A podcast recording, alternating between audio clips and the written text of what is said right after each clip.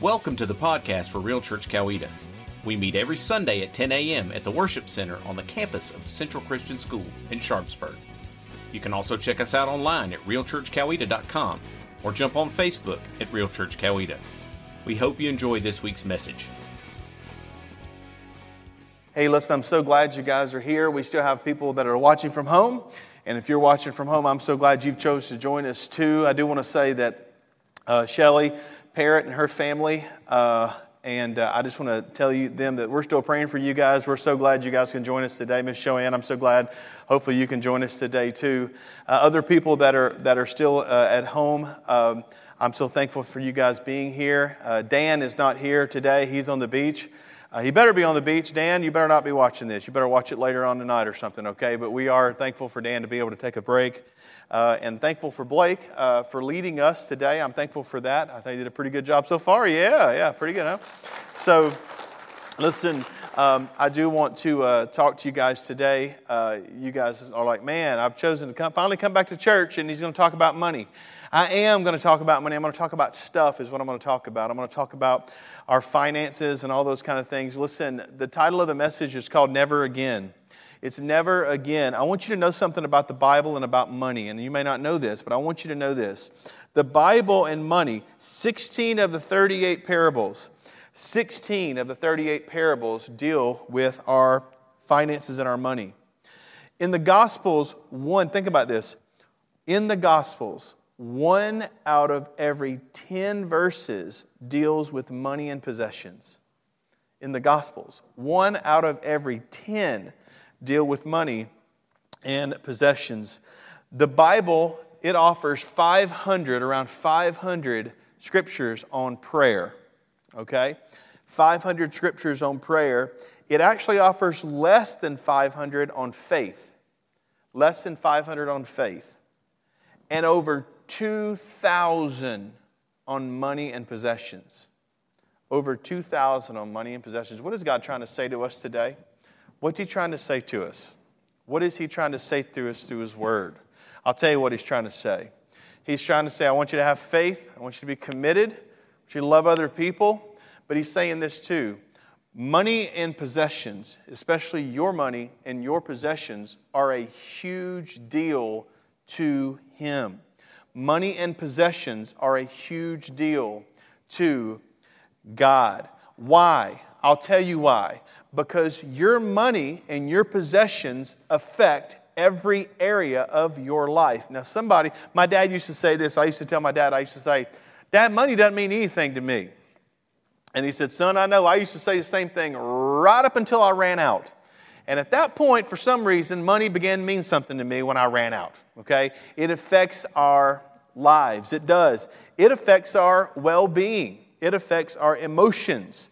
It affects our, our spiritual well-being, our emotional well-being. You know what money affects a lot? It affects friendships. It affects friendships. We used to have friends in Nashville, and we would go out and hang out with them. And they always forgot their wallets. That's the truth. We would be like having a nice meal, and suddenly I realized, wait a minute, I'm covering all of this meal, okay? Uh, and I was making a whopping six dollars and seventy-five cents an hour. Remember those days, guys? Yes. Newly married, yes. Yeah, six dollars and seventy-five cents. I thought I was the stuff, too. Uh, but it, it affects friendships. Money can affect friendships. It can affect our families. And here's the big one. It can really, really affect your marriage. It can affect your marriage. I have seen marriages broken up over finances because with money comes trust. And oftentimes when you misuse money and you don't tell people, you see that there's a trust broken. There's trust broken. As a matter of fact, money is one of the top five reasons for divorce. It is. Money is one of the top five reasons for divorce. You see, a lot of times what people want to do is, is they don't want to put their money together. And so there's a separation, and, and people say, well, I'm going to do this and I'm going to do that, and that works for me. But here's the truth of the matter. The truth of the matter is, is that when you became one, you became one. You became one household, you became one in spirit, you became one family, you became one. You also became one with finances too. One with finances. And I'm going to tell you something. I'm going to give you some free advice here from Uncle Barry. All right, free advice here. If you right now are married and you keep your finances separate, you're making a mistake. You are. You're making a mistake. Because the process of going through and budgeting your money and the process of struggling with your money and the process of flourishing with your money is something that God uses to help flourish your marriage and to pull you closer together. Think about this for a second, especially if you like dated a high school sweetheart or you got married young. When is it that you look back and think, you know what? I cherish those times. For us, you know when it was? When we were broke. When we were broke. That's when it was for us. I remember a Friday night hot date for us was when we would go, and I used to love Doctor Pepper back then. We would go and we would get a frozen pizza, a small thing of ice cream, and a large Doctor Pepper, and we would split it, and it would be like, we are living high on the hog. Oh, yeah. Oh, yeah. I remember one Saturday morning when I got up, uh, I said, hey, I'm going to a yard sale, and Wendy said, why? We live in a two-bedroom apartment. I said, well, we've got a table, but we don't have chairs, and I think I'm going to go find some chairs. And I'll never forget it. I went right into this little neighborhood, and we were in Nashville. I went right in this little neighborhood, and I looked, and they, there they are. I turned the corner, and a light shone down from heaven. Oh! And there were chairs there, and I went, and I partook of those chairs, and I bought those suckers. She wanted fifty. I gave her forty, ten apiece. And I brought those things back home, and I set them there, and we loved those chairs. They weren't the cheap chairs. They were heavy duty. Them suckers were heavy. As a matter of fact, I had to make two trips. I had to make two trips with those chairs. They were heavy duty chairs. Had a big old wide base on them. I like those wide bases. You know what I'm saying? I like this big old chair. You can sit there and eat dinner. I loved it. I remember those days, and I cherish those days. I really do.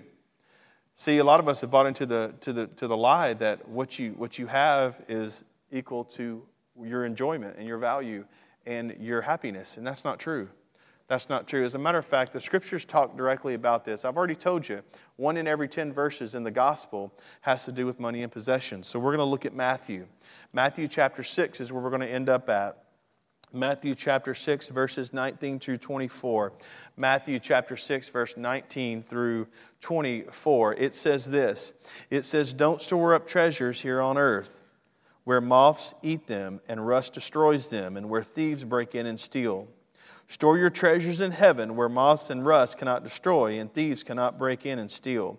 Wherever your treasure is, there the desires of your heart will be also. Your eye is a lamp that provides light for your body. When your eye is good, your whole body is filled with light. But when your eye is bad, your whole body is filled with darkness. And if the light you think you have is actually darkness, how deep that darkness is. And here's the verse twenty-four. No one can serve two masters, for you will hate one and love the other. You will be devoted to one and despise the other. Here it is. You cannot, you cannot serve both God and money. There comes a time in your life where you have to decide never again. There comes a time, and this is not just about money. This is about all kinds of things in your life. I'll never again deal with this. I'll never again let this happen. And recently, recently you've been through a time, and I've been through a time of uncertainty. We've all been through a time of uncertainty with this virus. We've been through a time where we didn't know what was exactly going to happen next. We didn't know what the economy was going to do. I looked at my four oh one k one time, and after I picked myself up off the floor, I decided I wouldn't look at it anymore. And I looked at it three months later, and it's gotten back pretty close. It's not quite there yet, but it's gotten back pretty close. But there was a certain time where we were all uncertain. We were all in our homes, and we had no idea what was going to go on next. And for some of us, for some of us, it was a time of stress. And some of us, it was a time of, of great worry. My question to you is, is, was that your never again moment? Was that your never again moment as it relates to finances? Was that your never again moment as it relates to stuff? Was that your never again moment as it relates to your possessions? Was it? I have no idea. You'll have to answer that for yourself. But I can tell you again, and I'll tell you this, you should be saying, never again will I allow myself to get emotionally tied to my stuff. Never again will I allow myself to get emotionally tied to my stuff. Having been through a tornado, I can report this very clearly. Insurance is good and stuff can be replaced, okay? I want you to hear that again. Insurance is good, and stuff can be replaced. Never again will I get tied to my stuff. What we do a lot of times is, is we get tied emotionally to some of the things that we have sitting around our house, some of the things that we value and treasure so much. We have these things that we treasure, and here's what happens. We treasure these things, and then we treasure them in order to pass them along to the next generation. Now, let me say this to you. I don't want to be offensive to you at all, but I do want to tell you the one hundred percent truth. My wife had these things from her grandmother. Her grandmother treasured some of these things. She treasured this tea set. She treasured these things. And as honest as I can be with you, and I hope uh, I hope some of her family isn't listening, but those things are in a box in our attic right now. We got those things from her, and we put them in the attic. And we treasure them too. I treasure them up in the attic. Okay, that's where I treasure them at. We don't have them sitting out. We don't have those things. Now, I'm not saying you shouldn't have nice things from grandmama. I'm not saying that. Don't hear that. Okay, what I'm telling you is, is the value that you place on things when you think you're going to pass them along to the next generation, a lot of times, not every time, don't come up after the service and say, yeah, but you hadn't got, you know, Aunt Gertha's lampshade. You don't have that. I do. Okay, good for you. But I'm just telling you, a lot of times the value we place on things and we think other people are going to value, they don't value. They don't at all. They don't at all. They don't value those things. And we place this heavy value on something. And God says this. He says, listen, don't do this. Don't store up treasures here on earth. Don't store up these treasures here on earth. Don't get so weighted down with these possessions. Don't do that. Make sure you know that every possession that you have is God's.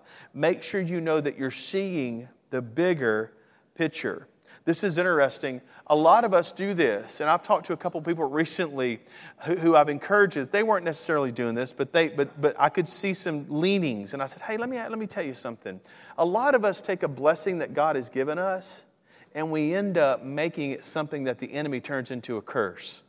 Okay, that's what happens. A lot of us, a lot of us take a blessing that God has given to us, and we end up taking it and we end up turning into a curse. I've got some friends that are moving. Okay, Lynn and Suzanne are moving.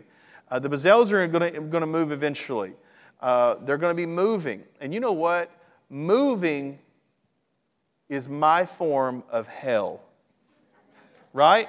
I hear, if I happen to end up in hell, all right, I'm going to tell you what it's going to be like. I'm going to go down there. I'm going to be sweating.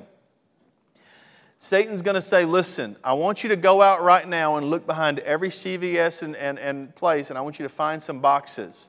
I'm going to go find those boxes. He's going to hand me some tape, and I'm going to pack up this house that he's assigned to me. You need to pack up the house, and you need to move to another house. As soon as I get over there, he's going to make me unpack everything and place everything up, and then he's going to say this. I want you to go out and look for some boxes, and it's going to be perpetual for eternity. That's my hell moving. That's what it is. And I have found that when moving happens, emotions run high. And emotions usually run high because one person wants to throw crap away and the other person wants to keep it. That's usually the emotion that runs that runs high in moving. But I want to tell you this. I have literally done this. I have literally prayed. Some, some of you guys have called me and said, would you pray that we get this house? Or would you pray that our house sells? And I say, yes, I'll pray that your house sells. And I pray that your house sells. And then your house sells and then we celebrate. And then you go from that moment all the way up until you get settled and you're stressed out for a month and a half or two months.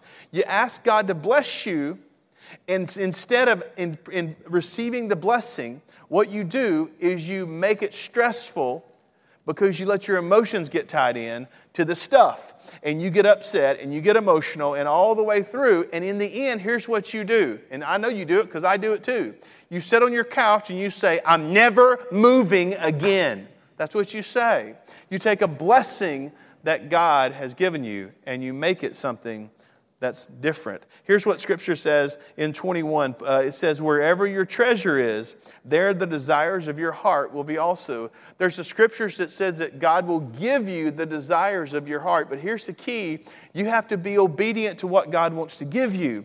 He will give you the desires of your heart. That doesn't mean that, hey, I really want this new car. That's the desire of my heart. I think I want to ask God for it, and He's going to give it to me. It means this. God literally, when you are aligned with what the Word says, when you're aligned with what God's vision is, when you're aligned with what God's plan is, when you're aligned with what God's purpose is, He will literally take and plant within you the desire in your heart that you need to have. And He will give you the desire of your heart. That's what it means. And it says this, where your treasure is, there the desires of your heart will be also. Can I tell you what I could have you do right now? I could have you take your cell phone out and log in to your mobile banking. And I could tell you in about five minutes what the desire of your heart is. I could. I could look at your mobile banking and I could see the desire of your heart. I can honestly say that you would see that Chick-fil-A is a desire of my heart. It is. It is. I can tell you that D S W and Loft is a desire of my wife's heart. It is. It's a desire of her heart. It really, it really is. And you have Zaxby's is a desire of my son's heart. It is. He loves Zaxby's. I don't know about you. What about you? What's in the desire of your heart? We can look and see where your treasure is. What the Scripture's saying is this. Whatever you place the most value on, that is where you're going to have, that's what you're going to have in your heart. That's what you're going to have down in there. My question to you is, is what are you placing value on? What are you placing value on? What is it that you, is it that, is it that thing that God blessed you with that you don't want anybody to touch? Is it that thing that God... Wendy and I have a rule. Here's our rule, and I ask you to join us in, in being this way. Anything that we give is God's, and if anybody needs it, we'll let them use it. That's how it is. House, vehicles. No, you're not driving my Jeep today. I'm driving it. I'm driving it to Tennessee, so you can't drive it today. But but seriously, we, we that's how we do. Anything that we have is God's. And God will provide more things if we don't if, if something happens to that. We're not worried about it at all. We're not worried about it. Right now, as we stand here today, and I can honestly say this, and this is not because I'm super spiritual, it's just because I've been there and done that. I can honestly tell you right now that as long as our little wiener dog, as long as he got out of the house, okay, as long as he got out of the house safe, if a tornado literally touched down and only destroyed our home completely, I promise you this is the facts. We would say, well, all right, where do we go from here? Let's pick up some of the stuff. Let's clean it off, whatever we can have. Let's start the process of beginning anew. And then we would, the first thing we would say is, is, why do these stupid tornadoes keep following us? That's the first thing we'd say. The next thing we would say is, let's pick it up, let's go ahead, and let's move forward. Never again. Is this your never again moment? Is this the moment you say, never again will I allow possessions to take hold of me? What about never again this? Never again will I live without financial margin. Never again will I live without financial margin. A lot of us, you know what margin is? When I was in school, I was a horrible student. I used to drive my English teacher crazy because there's these, there's these red, there's a red line on this side and then a faded red line on this side. I never understood why it was faded, but it's faded. Maybe you can tell me, but it was, it was kind of faded on this side and it was, it was really bright red on this side, and you would ride across and you would stay inside the margins. Well, you see, I had more words to say than there was page to occupy, okay? I had more words I wanted to say. And so my margins would start doing this, and then it would go down the page. And then I would draw a little line to show the teacher where what I was trying to say. I would draw the little line like, okay, this is my full thought. Then I would write again, and it would drive her crazy. She told me, she said, Barry, when I'm reading your stuff, I'm over like this, and I'm, I'm just, it's, it's crazy. I can't really read this. And then she would do this. Stay within the margins. That's what she would say. Stay within the margins. Well, I think that God has given us margins. I do. I think He has given you a plan and a purpose for your life. I think with that plan and purpose, you have then been gifted with certain gifts, and those gifts have allowed you to be blessed to have a job. And that job pays you, and that pay is how God has those margins in your life. But not everybody has those margins. They don't. They don't. What they do is, is they think, well, I'm going to be fine. I can do this. I'm going to be fine. I can do that. It's fine. It'll be okay. You know, and what they do is, is they grasp the temporary. They grasp the temporary and they take that temporary and they, don't you guys just love Gabe? Is he not the best? That's my boy right there. You know what that is? He's literally saying amen. I love it. And Jenny, you can stay as long as you want, baby. We love that baby. He can he can talk all he wants to. I love it. But uh, he literally, he says amen to me all the time when I hang out with him. So we went to PETA the other day, and he was going, blah, blah, and I said, yeah, I know, right? But uh, uh, anyway, but I'm going to tell you something. I'm going to tell you something right now. We we get outside the margins when we go past, when we go past what it is that God has provided for us. That's what we do. We oftentimes do that. I want to tell you something. Think about this for a second. Think about back in January. You remember January? Man, January. It seemed like it was nine years ago, but there was January, y'all. It was January. Each year was like four years, but there was January. And I was watching N F C and A F C championship games on, on T V, eating some chicken wings, hanging out in January. Remember that? I didn't have a care in the world. The economy was rolling. Football was being played. Life was good. Christmas had just gotten over with. We were all saying how we're going to have twenty twenty vision. Oh, yeah, we got a vision for twenty twenty. That's what we had, right? You remember that? Remember that thing? twenty twenty vision? And then all of a sudden, an unseen disease throws everything for a loop. So here's my question to you. How did it hit you? How did it hit you? Were you prepared for it? What was your first thought whenever you started experiencing the, the, uh, the virus? Fear? What was your first thought whenever you started thinking about what it's going to mean for your job, for your livelihood? What was it? Was it fear? Was it stress? Was it worry? What was it? How you answer those questions will tell me how you live your life financially. How you answer those questions will tell me how you live your life financially. I want you to know something.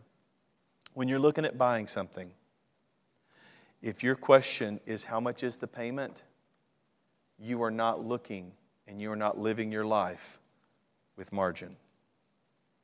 If you're going to buy something and your question is not how much is the debt instead of how much is the payment, you're not living your life with margin.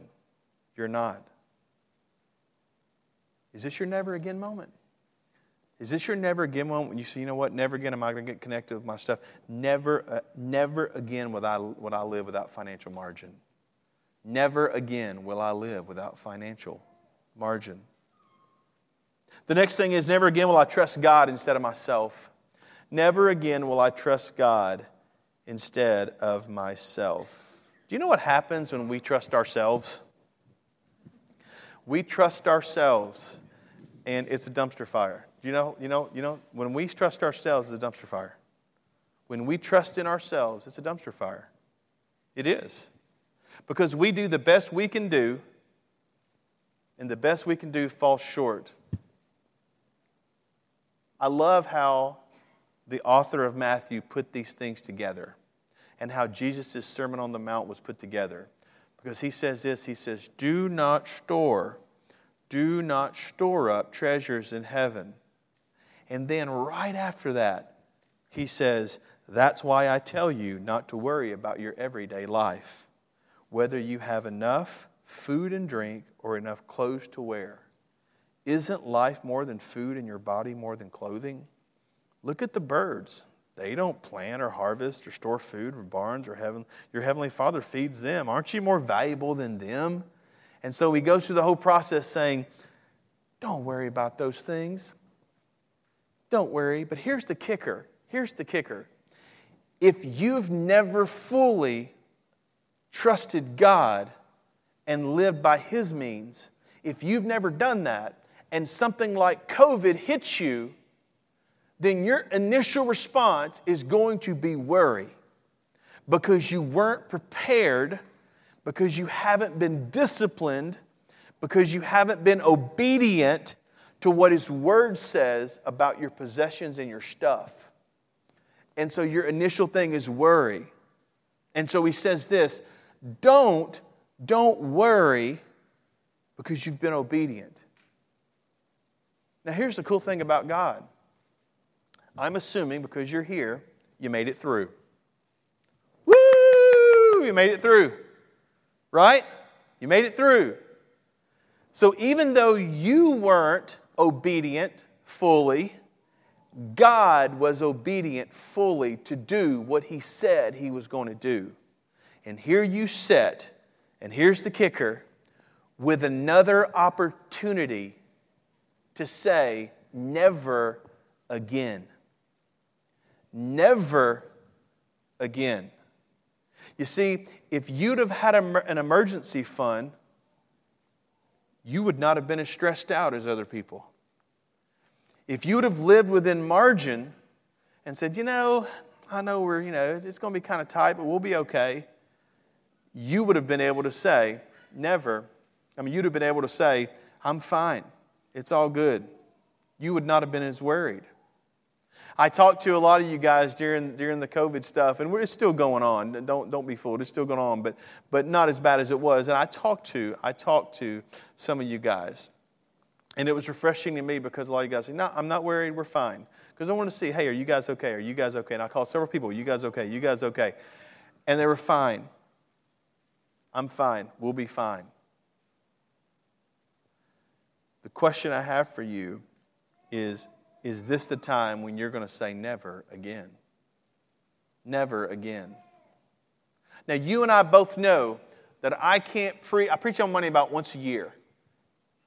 And I usually do it in the summer because most of the people that come couldn't afford the vacation, and so they're here, and I'm trying to help you afford the vacation next year. I'm just kidding. That's not why I do it. Um, but seriously, I, I, I do it usually in the summer one time. And you and I both know that I can't I can't teach on this and not bring up this. Never again will I not practice the discipline of giving. Never again will I not practice the discipline of giving. Second Corinthians nine, six through eight says, remember this, a farmer who plants only a few seeds will get a small crop, but the one who plants generously will get a generous crop. You must decide in your heart how much to give, and don't give reluctantly or in response to pressure. For God loves a person who gives cheerfully, and God will generously provide all you need. Then you will always have everything you need and plenty left over to share with others. The Bible says this, it says that we are to give a tenth. ten percent off the top in the Old Testament. But the New Testament doesn't say a tenth. Okay, it doesn't. It doesn't say a tenth.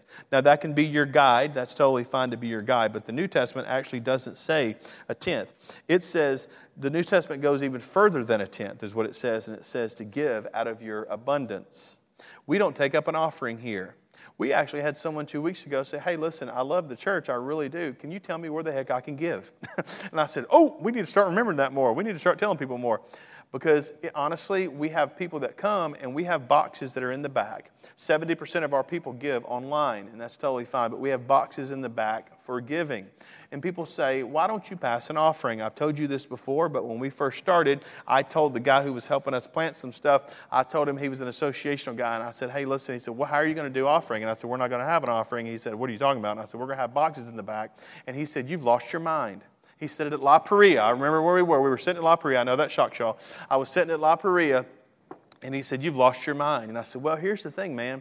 Either the church is going to go or it's not. And I don't want anyone, and I referred to this scripture I just read. I said, I don't want anyone giving out of guilt or pressure. I don't.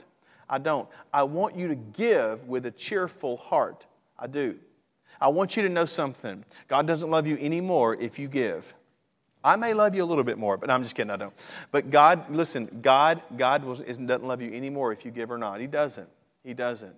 Just because you give doesn't make you super, super Christian, super spiritual. It doesn't. It doesn't at all. Trust me, I've met a lot of people in a lot of churches that give a lot of money, and they're about as spiritually deep as a cup of water. So it does not make that. What it does, though, is it gives you and develops in you an attitude of giving, and it disconnects you from that money. That's what it does. That's what it does. And so what I said to my dad, hey, money doesn't really mean anything to me. I can honestly say that now. And I have some, so I can say it, and it's legitimate. And I want you to be the same way. See, giving is a discipline. Can I, I, want, I know this may shock you guys. God doesn't need your money to make the church go. I, I know, I know, you think he does. He doesn't. He doesn't need that. God wants you to give, and he wants you to develop the discipline of giving in order to develop you for your budget, for your heart, for your margin. I'm going to tell you something right now. I've challenged people this, and every person I've challenged has come back and says, I can't explain it. I can't explain it, but you're right. You're right. Like the, like the video said earlier, test me in these things. Test me, and I'll show you that I'll open up the storehouses. Test me in those things. It's about discipline. It is. Is this going to be your never again day? Is this going to be your never again moment? Is it? I don't know if it is or not. Every time I do a message on money, I always try to order some books by a guy named Dave Ramsey. A lot of you guys know Dave Ramsey. I have a free book for you if you want to get started on the right path. I do. I have a free book for you in my office. Just stop by my office. I'll give you the book, and I'll let you have it. You can go do it, you and your you and your spouse. You can do it by yourself, whatever. Just get in there and dig into it. And you know what? The next time something major happens, and by the way, something major is going to happen. It always does. The next time something major happens, you'll be prepared, and you'll have peace, and you won't worry, because this time was your never again time. This time was your never again time. Let me pray for you. God, thank you so much for today. Thank you so much, Lord. This was much more of a teaching than it was a preaching, God, and I'm so thankful that your word literally covers every area of our life. It covers every area of our life. And I'm so thankful.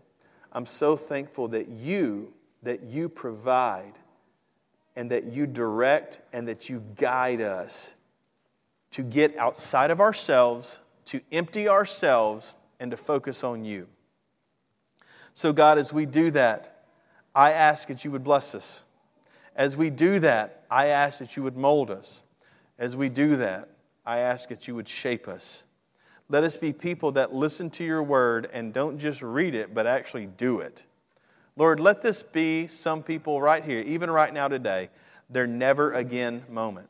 Nope, never again. We're going home this afternoon. We're going to sit down, even though we hate it, and we're going to do a budget. We're going to take the book Pastor Barry offers, and we're going to write through it. And we're going to walk, work through it, and we're going to let it lead us because it directly comes from your word. God, we want to be guided by your word and the principles to be guided by your word. And that is where freedom is found. And that's what we need more than anything, God. Let us not get connected with our possessions. Because, God, we know that if anything happens to them, you're just going to give us more.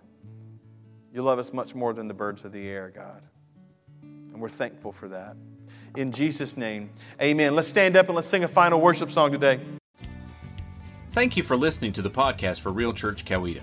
If you have any questions or would like to contact us, please visit our website at real church coweta dot com and click on the Contact Us tab. We invite you to join us every Sunday at ten a.m. in the Worship Center on the campus of Central Christian School in Sharpsburg. Until then, God bless, and remember to love God, love others, and live real.